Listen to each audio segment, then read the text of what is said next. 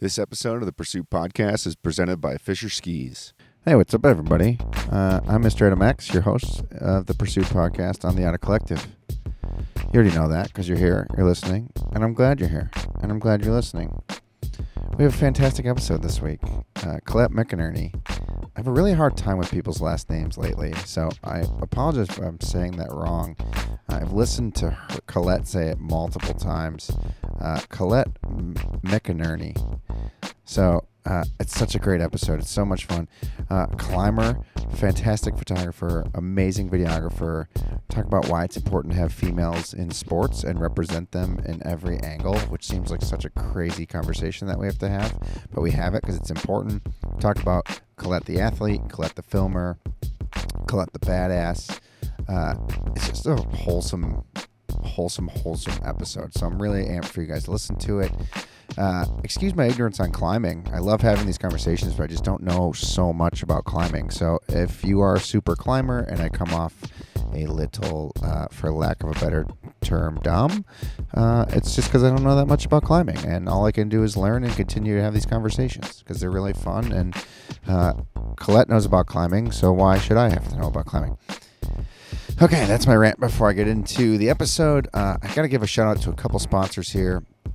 My first sponsor this week, Fischer Skis. Let's talk about the new Rangers. The new Ranger's so good. Fully redesigned ski. It's super fun, super playful. It's not boring. And that's why I love it. I got to ski it a bunch last year, and I'm going to be on it so much this year. It's going to be my go-to everyday ski. If you're thinking about getting a ski, look into the Ranger series. It comes in a Ranger 90, 96, 102. I'll be on the 102. It comes into a 116. I mean, they really make a ski for everybody, and this thing absolutely rips. It's stiff where it needs to be stiff. It's light where it needs to be light. It's stable. It's fun. It's playful. It literally does it all. Go to fischersports.com and check out the new Ranger series. My second sponsor this week, Woodchuck Hard Cider. You guys know all about it. If you were lucky enough to go to Cider Stock last week, please tell me how it was because I unfortunately couldn't make it. They had so many options. Prosecco, magical meal, a little brunch box with mimosa, Bellini, Woodchuck cider, Woodchuck hard cider, sangria. It's so fantastically delicious. Go to woodchuck.com, get yourself some hard cider. They have a gluten-free option. Check it out, woodchuck.com. Go to the grocery store, get yourself some hard cider. You will not regret it. And my last sponsor this week, I've got to talk about them, but I've been talking about them for the last couple of weeks. I did a full review on them, so if you haven't checked out the review on YouTube, go to our YouTube, check it out. Geyser Systems, geysersystems.com, hot, clean, off the grid shower using less than a gallon of water. If you guys are camping, we're running into fall here. It's starting to get cold. They make a heater version. I'm telling you, you can get a hot, fast, clean. I mean, obviously clean if you're taking a shower. But honestly, it's like such a good, refreshing shower. And the whole key is that you're using less than a gallon of water.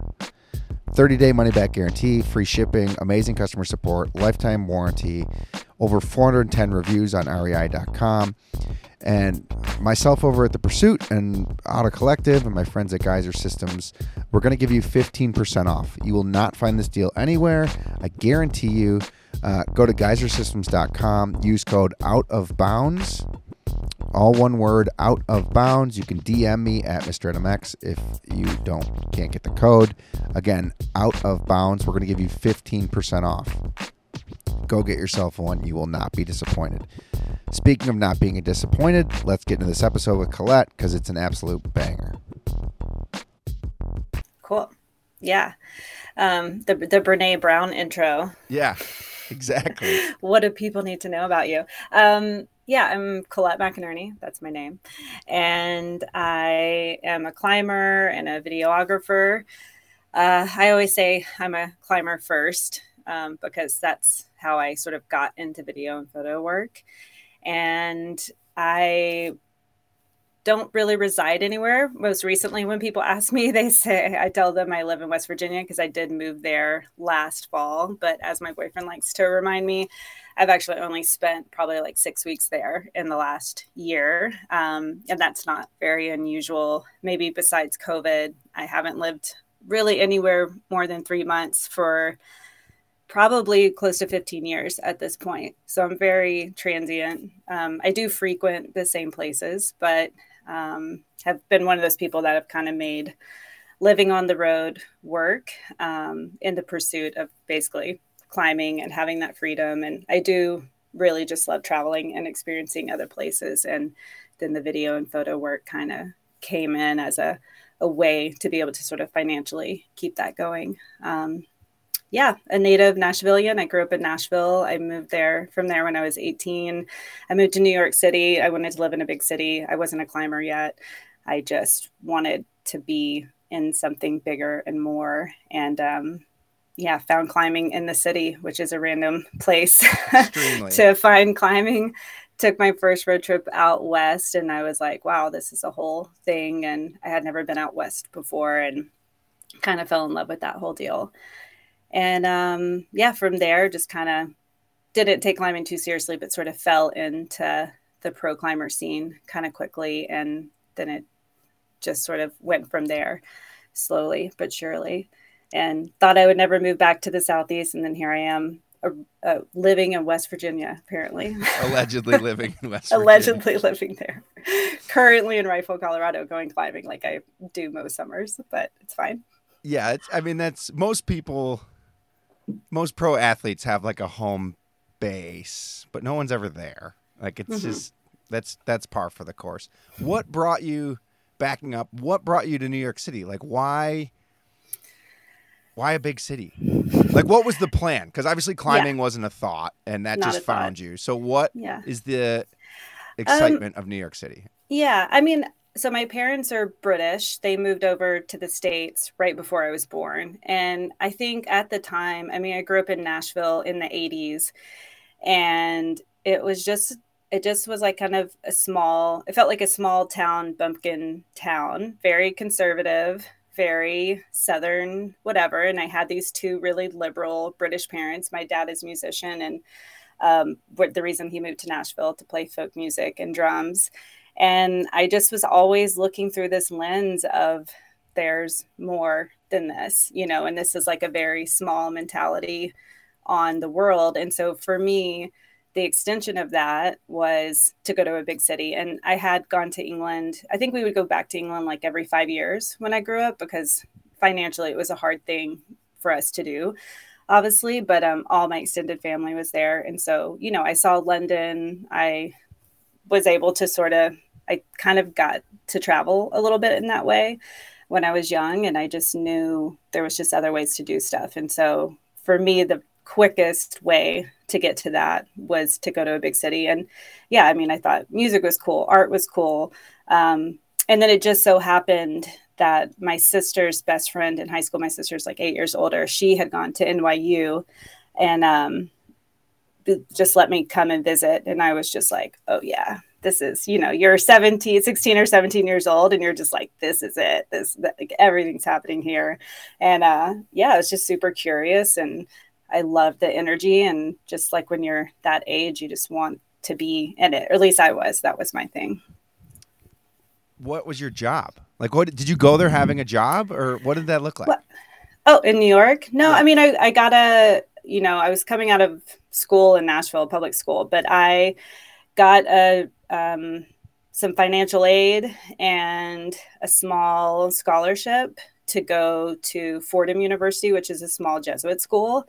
I was looking at big schools, and I was looking at Chicago, and I was looking at all these big places, but Fordham basically gave me the best financial ride. And so I just said, yeah, you know, it's this little Jesuit school. I don't even know, like rinky dink, but in the end, it was definitely the best choice for me, because I don't think I would have survived a big school. I think I would have flunked out or dropped out in a year or so. So, yeah, I ended up working at a radio station, but like an on-campus gig, right? So they offer you some jobs there. And my dad actually had a connection because WFUV is a big folk radio station actually in the New York area. And so he happened to know someone and he's like, you should get in there and do this like radio thing. And I started just front desk and I ended up working with the marketing director and actually did end up producing some pieces of my own down the line, like my junior and senior year. And I thought that was the path that I would go. I thought I would stay, you know, in the city, work at a radio station. A lot of people I worked with ended up working for Sirius and like, you know, all the big time stations. And I kind of figured it would go there. And then climbing came in and ruined my life, life. Like it does for so many. So I could have had money. I could have had a house. You have happiness and freedom. And I think that's worth more than a lot of people know. No, 100%. Yeah. What? So, I mean, I'm just asking leading questions right now because I'm just trying to figure out how we got to you now. Climbing, New York City, not a climbing mecca by any means. Absolutely not. How did you even find a scene? What did it look like? And how did you get into it?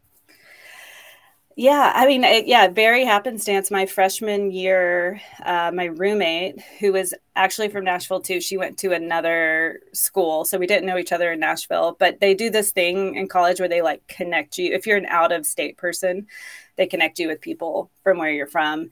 And so Megan McDonald was my roommate. We had there's four of us in a freshman dorm or whatever. And she was the like soccer player, really healthy, like always active. Me and my other roommate were out partying, you know, just all the time because we're in New York. Like, obviously, that's what you're going to do. And I think it was our second part of our freshman year, she's like, hey, you guys should really come to the climbing gym. It's so fun. And I've been going. And she had already been climbing in high school. And so one day we went with her and I was just like, oh, this is pretty awesome, you know. And I had done gymnastics when I was really young. And I think a lot of gymnasts would say that there is like this really like comfortable connection between the movement of climbing and gymnastics. And so for me, it was the first time I had like sort of stepped back into that for many, many years. And I was sort of hooked like pretty quickly, even though, you know, I did the whole for 6 months. I'm a climber. And I basically went like four times, you know. And then my sophomore year, a woman, Jackie Moore, she is a Long Islander, very outgoing. She like came up to me, just sort of, we were actually at a fire drill. She came out and she was like, I heard you're a climber. And I was like, oh yeah, totally. I'm a climber. And she's like, well, we're going to be friends, you know? And she was very serious about climbing. So when I started hanging out with her, it was like climbing all the time and just gym stuff. She knew about comp, she knew about pro climbers. Then we started going up to the Gunks and it was this whole kind of other world out there and a whole new group of people kind of from all parts of the city. And it was this really cool mix of like, you know, here I was living in the Bronx, doing this school Bronx thing, sometimes going to Brooklyn. I had a bunch of friends at Pratt and doing that whole deal. And then boom, you would be out in the Gunks, like camping, or we were hitching rides or taking buses out there and just being in nature all day. And it was really cool. I definitely had some like hangover mornings that like made me question. It definitely started to shift my priorities, I would say, like my junior and senior year. The more I fell in love with climbing, the more that kind of city lifestyle, especially at that age, you know, it's 19 or 20, you know, you really push yourself to the limits. And my priorities started to shift. And then after that trip out west, they really were like, I was like, wow, this is really a whole nother way to be. It was a random happenstance in a way, but I just ran into the right people and it was still kind of small scene and just worked out. And at what point were you like, I can make a career out of this? Like, was there a turning point or are you still like, oh, whoa, I'm making a career out of this? Oh yeah. Every day I'm like I'm kind of getting back on LinkedIn looking for a job. Many, many years I wasn't making a living as a climber. After I left the city, it was all, I'm going to leave the city for a year just to travel and take a break. And then I'll go back to New York and get my real job and do my real life, you know? And I moved to Boulder for a year, got in a relationship with somebody who was a pro climber. And then life became about, hey, let's just work these odd jobs and go on these trips. And we only have so much time we're going to be able to do this type of thing.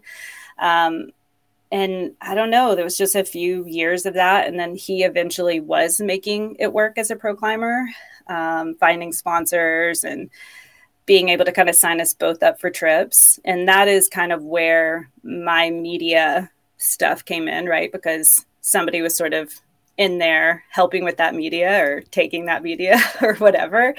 And it just was like a slow evolution, you know, and it didn't mean that, you know, we might do that, take a 3-month trip, but then we were back working some, you know, medial jobs or whatever. And I think one turning point in terms of financially was when Mike Hall, who is a climbing videographer, he was working with, great. This is one of those moments when we'll just forget names and stuff. Anyway. Momentum Video Mag was one of the first kind of online climbing sites in a way, like for videos. It was around the time, I think a little bit before Deadpoint Magazine had an online site, probably around the same era. And he sort of saw what we were doing and gave us a video camera and was like, hey, just go out there and film your stuff.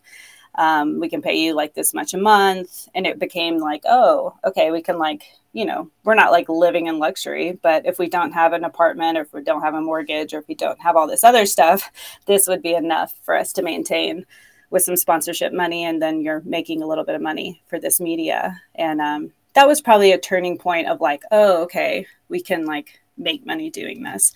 Or sustain ourselves doing this. And then when that relationship ended, there was definitely a panic for me of like, how am I going to do this on my own? And I just thought, well, it is at this point, one of the things I know how to do best besides probably like waiting tables. So might as well just keep trying. And that's kind of how I continued on.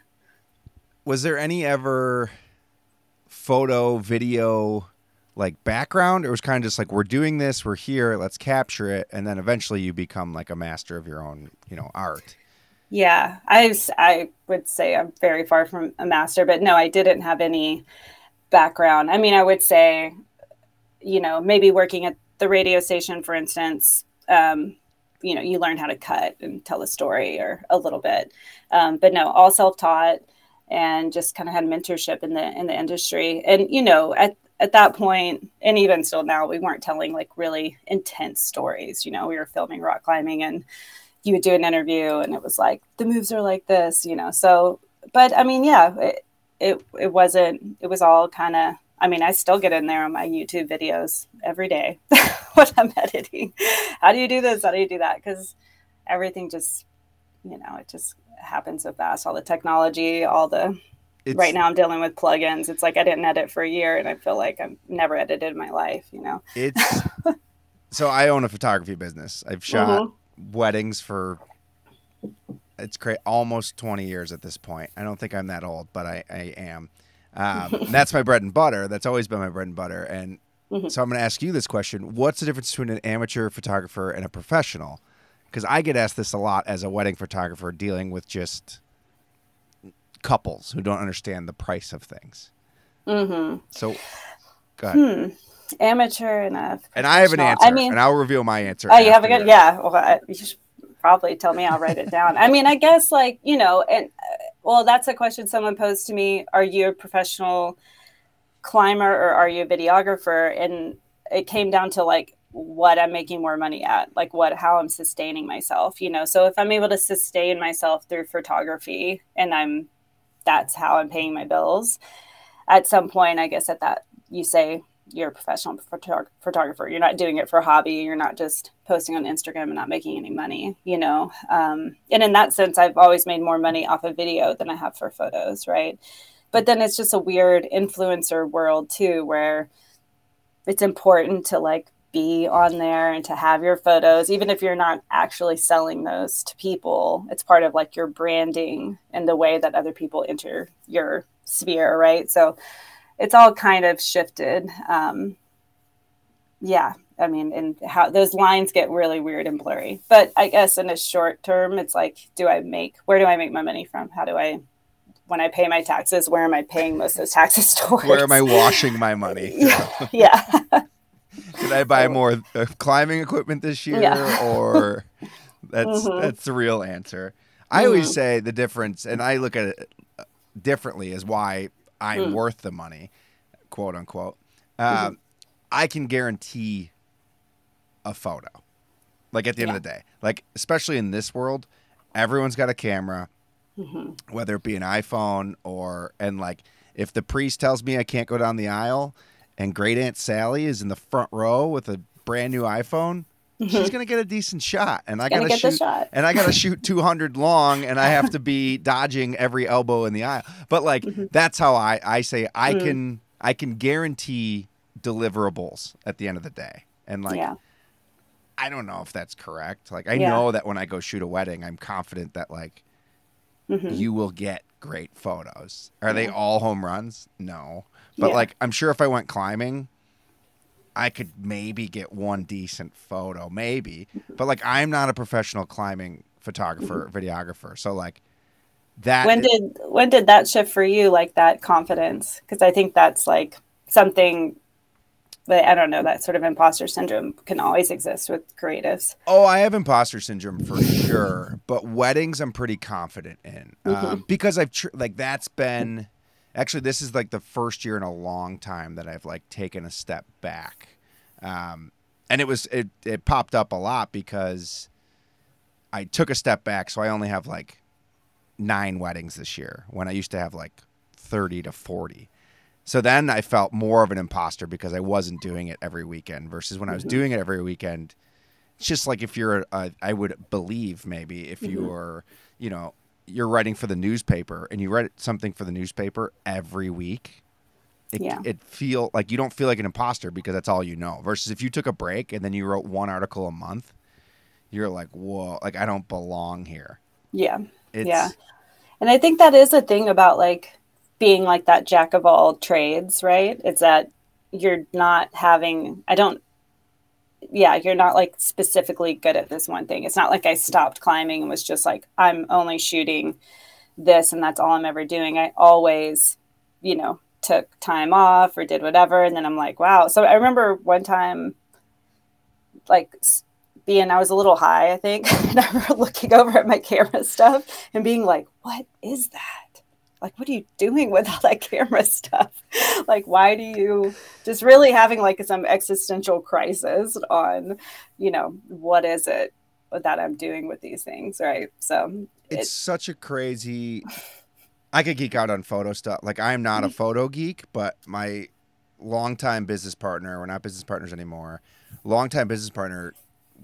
When I was 19, she was like, this camera is the key. It'll open any door on the planet Earth. Like, you want to go to Everest and you don't have the money or you don't have, like, if you're really good with a camera, you could get there. Or, like, I'm not a doctor and I've been in, like, surgery rooms shooting, like, dental procedures. And, like, I don't belong there. But because I have this camera, it's a really interesting, you know, you want to go to a concert? There you go. Like, you want to, It's such an amazing tool, and it's such a bizarre tool, especially now because everyone has one. Yeah. So now it's like, now it comes into the influencer and, oh, I'm also a pro climber. So like I can get into these positions that like whoever with their camera can't. Yeah. So it's. Well, yeah. And I've known a few climbing photographers specifically who have sort of said, you know, another version of that, which is like, you know, it's kind of who you know and your ability to get places is like what allows you. It's like, sure, there's a person that could probably take this photo better than me, but can they get to this area? Can they hike out that far? Or can they jug this line? Or do they know how to set up ropes? And do the people with them, especially in like the pro climbing scene? I mean, you're shooting, especially video. I mean, these aren't actors. You're shooting their life, right? You're shooting this doc stuff. They have to trust you and believe that they can trust you with their image, and they got to want to be with you for weeks on end. So there is this element of like, am I actually like the best artist out there? Or am I just this person that has like access because of the knowledge I gained over the years and my people that I work with, right?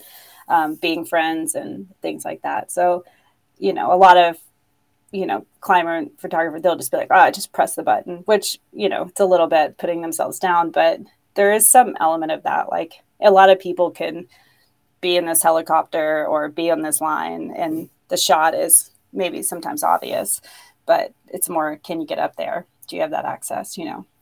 Yeah, but I love that you said that because I think a lot of people listening don't always think about that. Like I'll make it about me. No, but it's, I say that to my bride and groom. I'm like, meet with 3 photographers because you like all of our work, right? Like you've picked our work. You've looked at our resumes. Great. You love whatever, our portraits. See if you like hanging out with me because I'm going to be there all day. And like in your situation, it's like, oh, we're going to be here for 3 weeks together. Like going to the bathroom on a side of a mountain and like lugging all of our gear together and having mood swings and dealing with personal just life, like all while being filmed and having like an insane mission. It's, yeah, I like that you said that because I don't think people think about the bigger picture sometimes as far as, yeah, it's so much more than taking the picture. Yeah. And sometimes it doesn't matter. And some commercial gigs are like, you're in and out in a few hours and it doesn't matter. Maybe your connection with somebody, like you're just doing X, Y, and Z. But I think, yeah, those longer things, definitely longer trips and who you're working with. And especially that doc style filming stuff, like you want to feel comfortable with the person that you're shooting with, I think. If you could pick what you shot every day, what would it be? Like video or photos? This is your world. But photos, just like weird. Like I was just like, hey, I'm going to pay you $1 million. This is your project. I'm going to pay you $1 million a day. This is what you have to do forever. Like that. Like, and obviously it would change in 10 years, but like right now, what would you shoot? Yeah. Photos, definitely just like cool textures and like just city stuff, like more, you know, I'm not very good at that, like, but good portraits and just going around to crazy places and shooting all the little details and yeah, like all the old weird doors and window frames and old ladies on the streets, you know, like fly on the wall stuff. That'd be amazing. Like just Nat Geo style in these weird communities. That'd be awesome.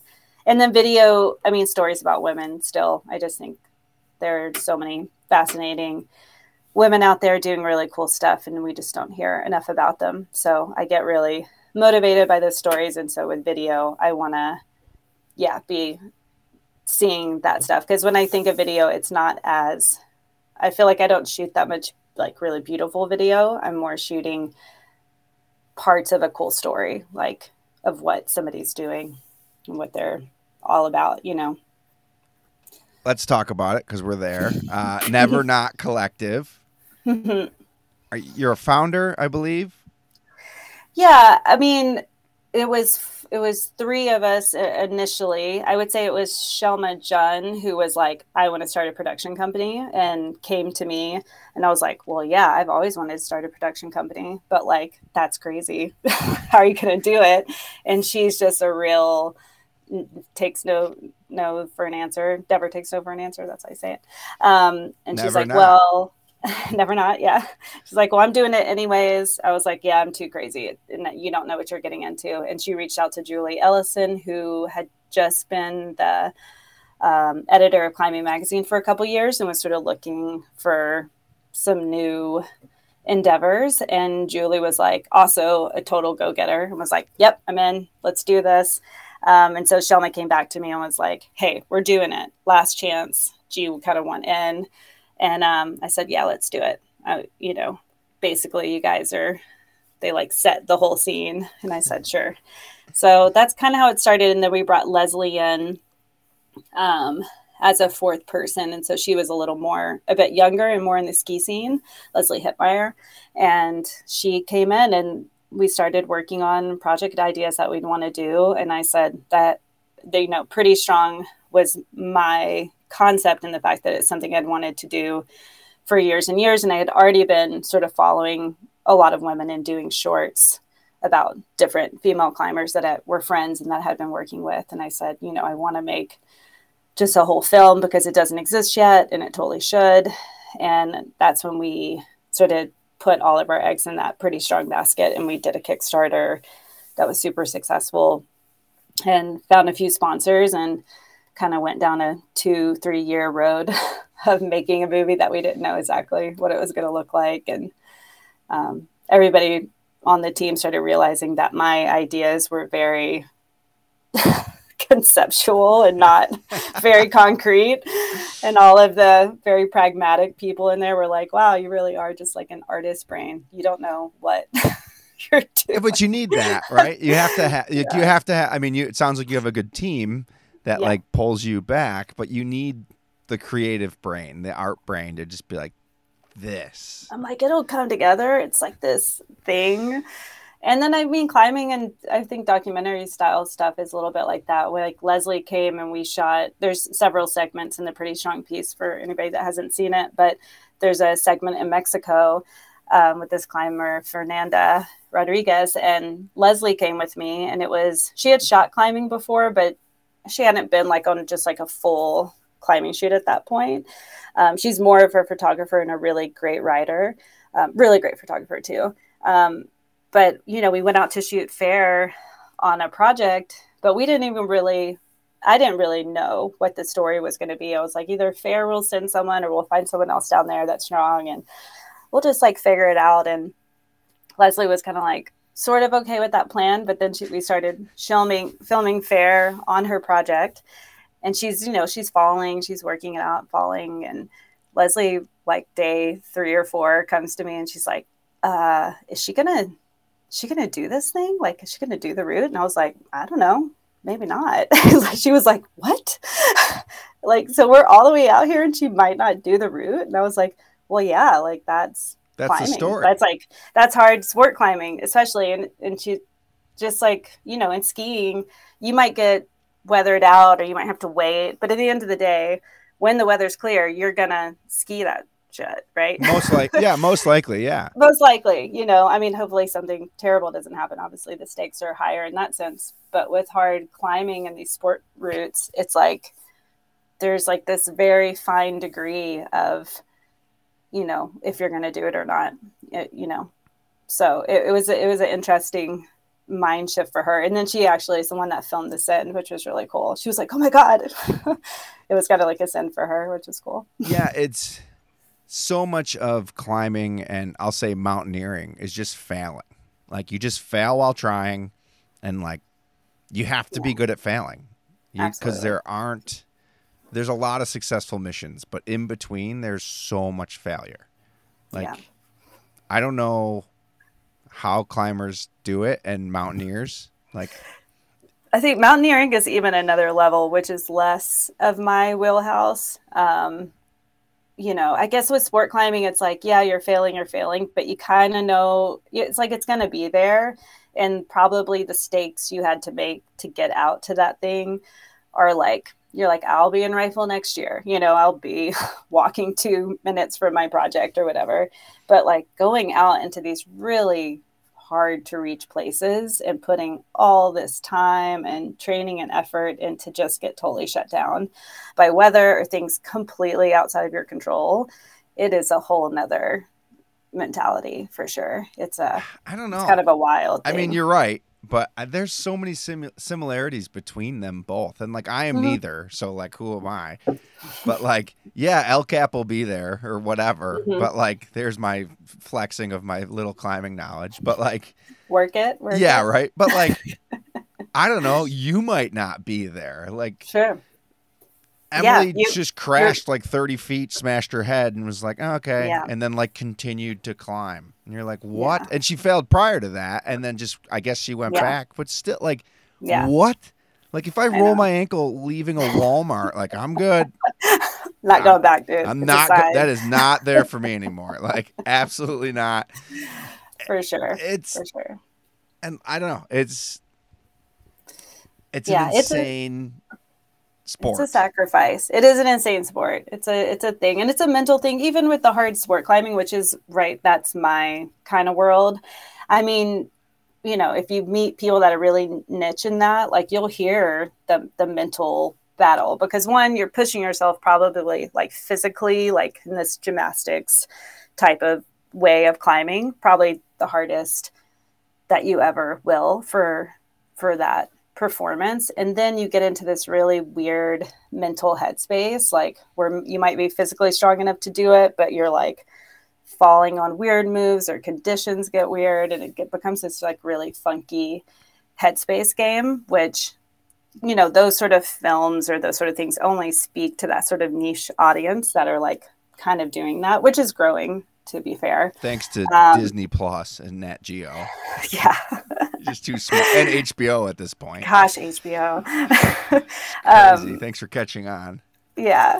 But, you know, and so more people do understand that kind of weird mental game. And that is like a totally different than like alpine stuff. But it's like, you have to get into this, like, I'm still walking up to this thing and trying every day. It's like not fun at a point to try to reach this kind of almost unachievable goal to you physically at some point. And now it's like this weird emotional mental headspace to go back, you know, and that was something for Emily for sure. And then with her, you want to add on the fear factor, the fact that she basically could have definitely died on that fall. And, yeah, that whole pushing herself, like the hardest she probably ever had on like a physical and mental battle for that big wall ascent.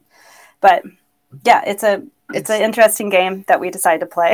Yeah. And it's like, you know, there's sponsor obligations, and like, those are all like, that's your job. Like you take away, like most people do these activities because they enjoy it. They get 5 days a year where they can just disappear and go climb, like whether it be a yearly trip or they go to the climbing gym every Tuesday and then have a beer after. But like for you guys, a lot of your income is performance based, and it's not competitive performance based. Some people it is, but like that has to be a thought. Yeah.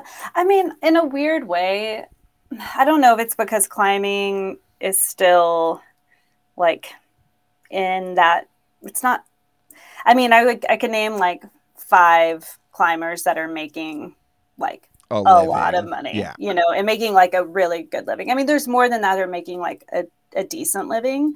And their performance needs to stay up, but it's not like they have to be doing like Alex Honnold free solos, you know, right, to like keep their sponsors. He doesn't have to do those.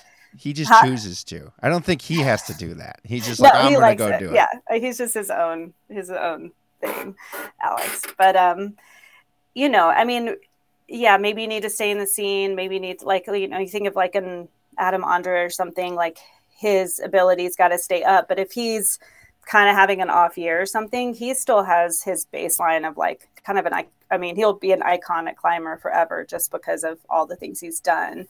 And I don't see sponsors pulling away from Adam because he didn't do a 9B, you know, 3 times this year or something. Like he's sort of solidified himself in that degree. And the stuff he's doing mostly is not like, you know, I think about skiers and even like half pipe people, like you fall wrong, you're going to break your neck, you know, like the stuff I feel like some of those hard climbers are doing, some of it's way safer, not what everyone's doing. Some people are doing weird high ball stuff. Some people are doing, you know, speed ascents, but in my opinion, it's a different, like when you're doing comps, you're not like gonna break your neck and maybe die, you know, like that's not a thing. I feel, and this is just me watching actual climbers, professionals, Instagrams, but like, they're so, not all of them and not all the time, but like, you're so used to living on the wall or hanging out at the wall that it becomes like almost like just cutting corners on safety. Sure. How do you keep that in check? Yeah. Well, again, I want to just preface by I am not your big wall go-to person. I know, but from people that I know, with them and you do. I mean, you're still climbing things. Yeah, I'm still climbing, doesn't have to be a big wall. Like you fall 20 feet, you fall 20 feet. Like sure. And I mean, I've been on a number of my own multi-pitch bigger stuff, but yeah, I'm not living in Yosemite doing what those guys do. And yeah, the stuff I think is just it's like even I think about when I set up lines and shoot. Like I think about how when you first start, it's like you have all your points, you wouldn't do X, Y, and Z. And then slowly you're like, well, that thing, you're sort of looking at the gear. You're like, that looks fine. And you're like, this doesn't hit all the protocols, but like, it's fine. And I know on El Cap, when people are trying to go up stuff fast, they're cutting all kinds of corners because they're just having to say like, this is a no fall zone. These are like, I'm only clipping into this one thing. I'm standing on a ledge, like it's fine. And those are all calls that they're making just based on their knowledge and the more that factor of like the chances of this going wrong in this said scenario are really, really low. And I've done this for so long that I feel super confident with that. Like, I think about myself, even just sport climbing, lowering off a bolt or these are all things that you shouldn't do. You should always be into 2 points, but little moments when you're like, I mean, I've just threaded weird stuff or just been like, yeah, this, I'm assessing the whole thing. I've been doing this over 20 years and like, this is okay. This is something stressful. Could go wrong this and then stressful. It would be fucked. But in this moment, it feels safe enough that I can cut this little corner in this moment. Which is not like something everyone should do all the time. No, and no one should ever do it. I mean, I get it, but no one should ever do it. Oh, that definitely stresses me out. I am like, I can barely tie a knot, so I don't know. I'm not the right person to say that. But it's human error, that stuff, right? Unless you're in the mountains, and then that's where you better be doing everything right. And again, less of what I know, but I was on that shoot in Kyrgyzstan for the HBO thing recently. And there was just, I've gone into the Alpine, but don't have a ton of like really super duper Alpine experience. Definitely no snow. And that's the only reason I got to go on that trip is because it went from a snow area to this not super high area. But, as soon as we get there, there's all these Alpine dudes and guides that know what to do. And they're like assessing all this stuff all the time. And there had been a little bit of rock fall and they're just like, okay. And every day, a little bit of rain, a little bit of rock fall. And we're like, we know exactly the timing of this. We know exactly how it works. X, Y, and Z is fine. And then one day we were actually on a rest day, luckily, in this gully that we hike up. It just not a drop of rain, sunny day all day. It was one of the only days that didn't have any weather and we were like, shit, we should be on the wall. Like, this is a really nice day. And we, out of nowhere, car-sized boulders tumbling down where we hike every single day. And it's like a 45-minute, 50-minute approach. So like, you're not dodging that stuff. And we were all, that's when all the guides were like, yep, we know nothing about this mountain. And like, it's totally, all the little assessments that we had made are like out the window.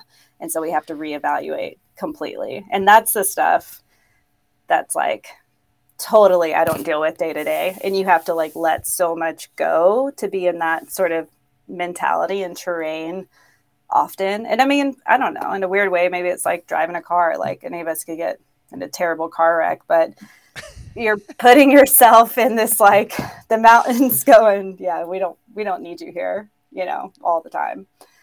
It's a freaky feeling. That's a good way to look at it, I guess. I'm just picturing like I used to work for an environmental company, like an OSHA inspector coming onto a commercial shoot and being like, what? Like, obviously only in the US, but like how much? So I want to talk about Pretty Strong a little bit. Mm-hmm. Sure. Are you just hiring filmers? You're just working with filmers that know what they're doing? Like, how do you prepare these people to be on the wall and be safe and film properly? Yeah. Yeah, you definitely would only, you know, I mean, in the case of Pretty Strong, we shot the whole thing. And then obviously we had gone to get old footage from other people that we knew. But if you are going to hire someone to go up a climb, like say you're like setting up a shoot X, Y, and Z, you know that person. I mean, I suppose there's like a little gray area there, but most of the time, I mean, the climbing filming world is relatively still small, and you would sort of know by default or through friends of friends, is this person legit? Is this person whatever? And, there's people like me who shoot a lot of single pitch, but like if someone's like, hey, is Colette efficient on a big wall? Should we drag her up El Cap? It's like, hell no, dude. She's going to slow you down. She doesn't know what she's doing. So if I was looking for like somebody to shoot on El Cap, I would look for somebody who's got experience with big wall or has shot with somebody, even if it's sort of just for fun or whatever. And then you start, weeding out like who can do what kind of, because that's the worst thing, is to like pull someone that you think's a good photographer or whatever, but then you put them in a situation where they can't keep up or, or a safety hazard. I mean, you wouldn't want to find yourself in that situation. Yeah. Well, I ask because there's so much fake it till you make it in this world right now.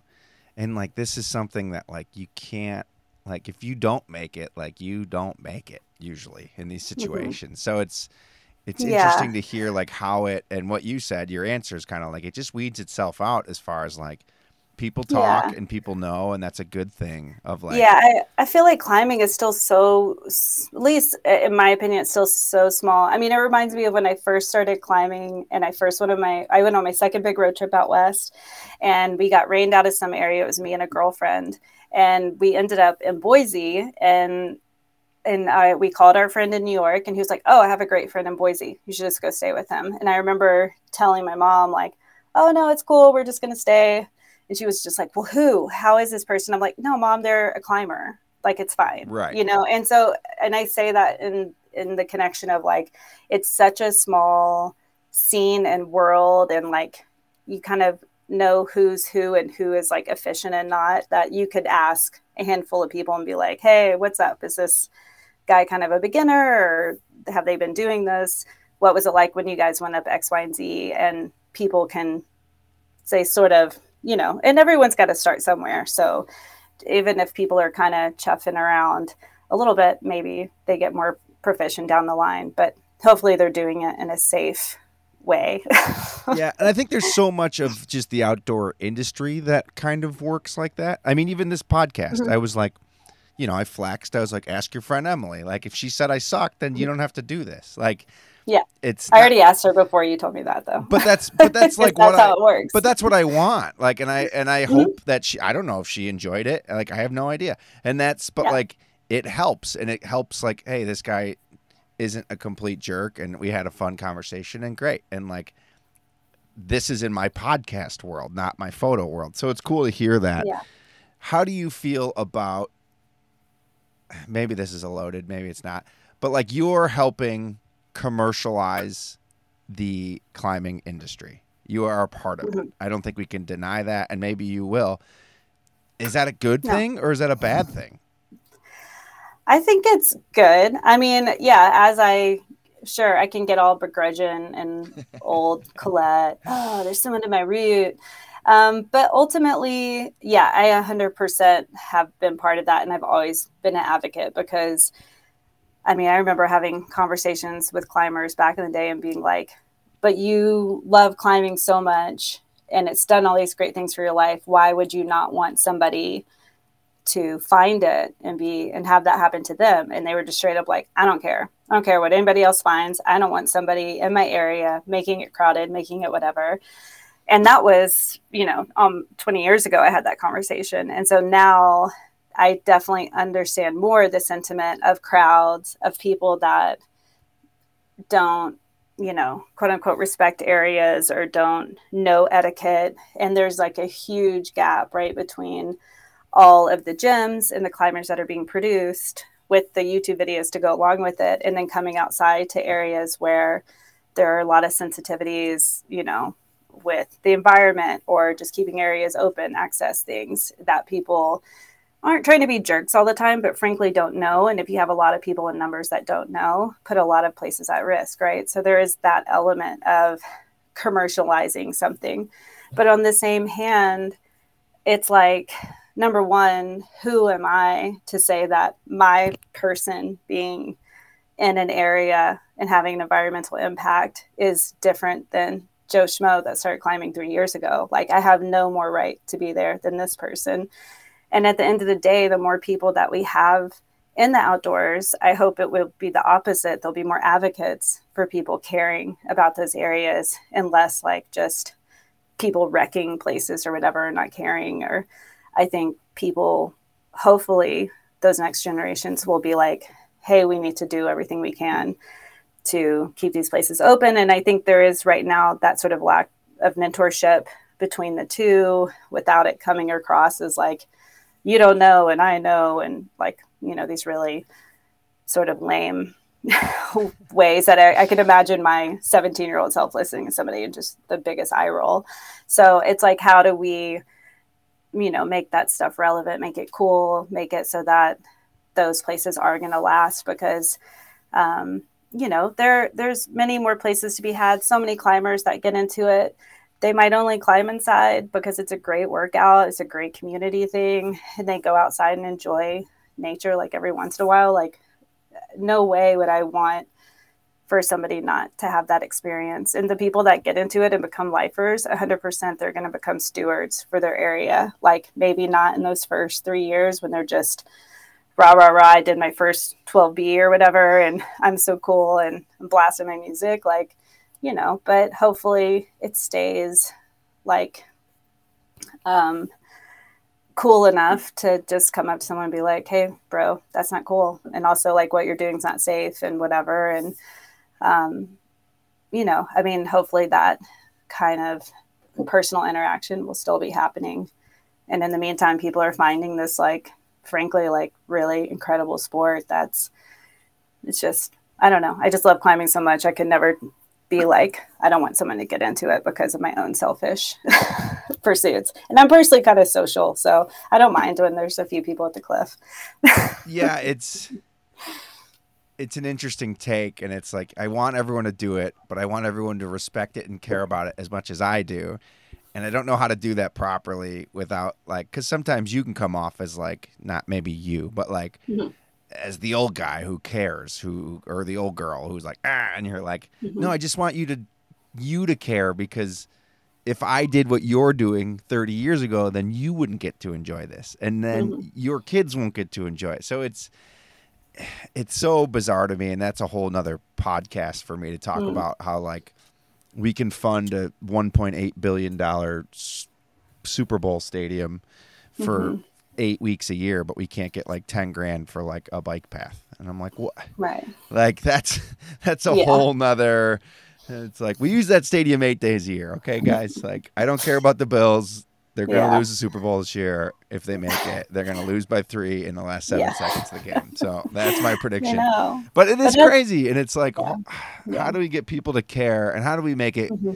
it's cool to care. Right. And how mm-hmm. do we not be, for lack of a better term, the grumpy old men who like, it's like a value system, right? And, you know, I mean, to go back to the stadium, we were driving through, we're in these small towns, and I think we drove past Silt or Palisades. There's a small town right by Rifle out here, and this is the Western Slope, and it's like this tiny little town, a huge football field, like shiny new, and I'm just like, all right, I'm like, so that doesn't, you know, register with me, doesn't check off. And but it's like, you know, maybe some dude that went to school there is like a pro football player, and he gave money to the town and was like, I want a big stadium. And that's like our societal values, right? We want to be entertained. We want, you know, there's a reason footballers make more money than teachers or whatever, right? So that's just like a grander societal thing. And basically, like, being in nature doesn't really make anybody money, right? And we're a capitalistic world, right? And so how can we, you know, change that we value the things that aren't just monetary, and how do we value things that are not monetary. Yeah, that's a whole other podcast. We're like whole other podcast. We're deep diving. We got like 10 minutes, so I don't want to take too much of your time. What gear are you shooting? Like, what do you? Don't go too deep because people listen. No, I don't have to because I only have one camera. That's amazing. Love hearing that.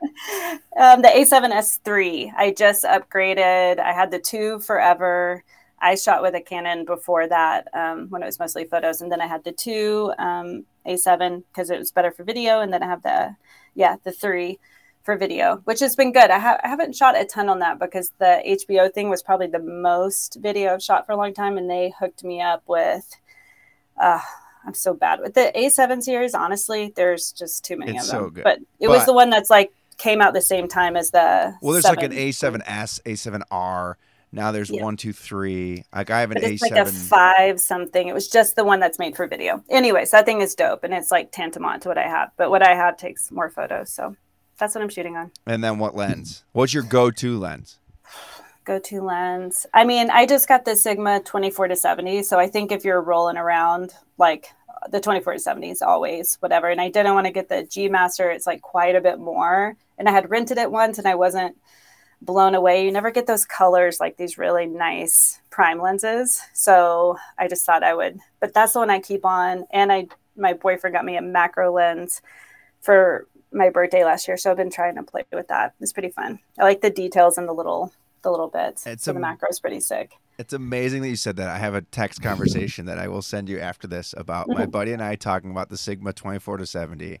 And it is like my least favorite lens. But literally like an hour ago, we're having this conversation about like how you have to have it because like you can be like a 7200 G Master. I'll shoot that every day, all day if I can. But like you're trapped sometimes. People listening are like, what are these guys talking about? Yeah. But no, and I have a 70-200, but it's the old Canon one, the like old school one. It's so heavy. I love that lens. You gotta get the G Master. I know. I gotta. It's upgrade, so light. It's so good. I know. I just rent it all the time. If I'm being honest. It's so good. It's so good. Mm-hmm. I could geek out on that thing all day. But I can't believe you shoot with 24-70. That like actually inspires me because I hate that lens and I always feel like none of my photos are sharp or good when I shoot with it, and you clearly figured it out. So well, I mean, it's not all I shoot with, but right, you know, but it is fine. If it lives on there, it's there. It's there a lot, yeah. How important as a filmmaker is it to spotlight females? And and this is a two-parter. Why don't you think that the industry, for lack of a better term, cares as much about female athletes in general? We can talk climbing, but I think that we can generalize that as well. Yeah. In your opinion. Sure. You know, I mean, I do want to say that I feel like that has shifted, or it is shifting, you know. I mean, I think like, you know, care lease, it's come back to the monetary stuff, right? I think it's more about like who traditionally has been doing outdoor sports up until the last 20 years probably. And those were predominantly men. And so, yeah, you were creating content and the people that was creating that content were all people in that industry. And so I think that's just how it has flown, and traditionally white men, right? Because if you've got those sports, you also have pretty affluent people often, or people that at least have time to recreate, right? So you already have like an upper kind of echelon of people that are doing it. And so I just think it's been natural that the media that has come from these sports that have been predominantly white men has been made and therefore continues in that realm. But as that stuff has shifted, as, you know, you are able to access these sports in areas that aren't predominantly white men, then it's sort of shifting, and the people that are creating that media are changing. And I think the concept of the industry not caring is more like who is in the industry. And as the industry becomes more diverse and has more women, they are going to be more interested in films about themselves or people of color, you know, that haven't maybe traditionally been doing those sports in this country.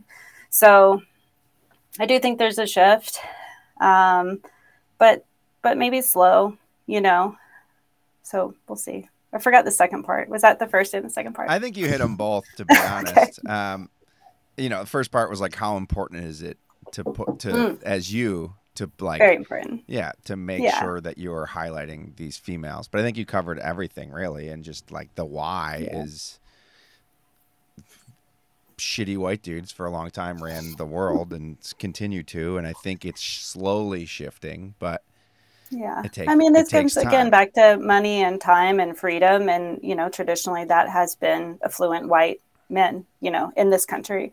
And those, you know, if you think about who has time and money and accessibility to skiing and rock climbing and kayaking and all these things, like there's a reason that it's a certain kind of person that's doing those things. And it's still predominantly that, right? And so giving access to those things in this country comes down to monetary availability. Everything's right? about and money. Everything. Here it is. Yeah. And it's hard. It's sad. It's especially something as simple as climbing a rock, you know, like it's, you don't have to have, obviously there's big projects, but like bouldering is arguably pretty cheap. Pair of shoes. You don't even need that if you really think about it. There are stances where that could be accessible to a lot of different communities that just are basically probably not even aware that it's a thing, right? Yeah, it's crazy. One thing you always take with you on a trip, no matter what? I guess my camera. That's a good answer. I never bring my camera. Like if I'm not being paid, I don't bring it, which is like I try. I just don't. Or I have moments when I'm leaving it more. Oh, I guess another thing is my little Bialetti coffee maker. I almost travel with that everywhere now because I can't get stuck with bad coffee. But I'm deciding after this last trip that the AeroPress is the better option because you just have to have the hot water. Right. You know, so I've decided that. And it's small and compactable. It took me, I just find it's like sometimes too complicated before I've had coffee with all the filters and the parts and that all look the same. So I just put it off for many years. I was like, I don't know how to do this shit. I'm trying to just make a cup of coffee. But my last trip, I thought, all right, I need to start bringing. I need to stop bringing this and bring that. Yeah, I'm such a dirtbag when it comes to coffee. Especially in Europe, they have all the electric stoves that don't always work with your Bialetti, and then it's a real issue. I'm such a dirtbag when it comes to coffee. Like I love coffee. I love good coffee, but like I have a very special place in my heart for like a horrible cup of like burnt 7-Eleven coffee or like even just an instant coffee. And like some of the instant coffees aren't. No, I don't mind the flavors. That's not what I'm caught. I'm addicted to the amount of caffeine is what it comes down to. And that's where I get like, if I'm not getting that amount of caffeine, I'm so. Well, you get a headache, everything. That's it's bad. Yeah, it's, we're all there. We're all living it. Exactly. Wonderful. Well, I don't want to take too much time. People to thank, sponsors to thank, and where can everyone follow what you're doing? And I know Pretty Strong is still available on Vimeo. Yeah. I think it's $5 to rent, so it's super affordable. Watch some amazing climbers, great storytellers, and just support females in the industry. But now it's yours. Oh, thanks. Yeah. Thanks for the Pretty Strong plug. So you can still watch that online. You can find me. I'm probably most active on Instagram, and it's my name backwards, Edelok, which is something I did many years ago and have considered changing, but it still is what it is. And then Black Diamond, one of my main sponsors, they have been supporting me for many, many years on projects and everything. So first off, thanks to them. And I work with Gnarly a little bit and F-Stop too. So they're great. And probably forgetting somebody else, but those are my main people. And check out Pretty Strong if you haven't, and hopefully have some more cool content coming out sooner than later. I was going to say, what is next? This is my final question, I promise. Is there something we can talk about, or is it that's it? Like something's down the pipeline and we're not sure yet? We're not sure yet. I definitely have my moments of going down rabbit holes. Right now I'm trying to get better at editing, and, you know, it would be cool to work with some other people and maybe be less on the ground, like not the 2-year shooting all the time rat race, and having more people doing that and me being more on the managerial side role. I think that's my, hopefully my future moves a little more in that direction, and just pick said projects that I really want to do. But yeah, nothing really big right now, just editing and shooting when I can, and trying to still climb, before my body just wants to fall apart. I think you got a long time, so I hope so. Thank you. This was great. Thank you. Yeah, that was fun.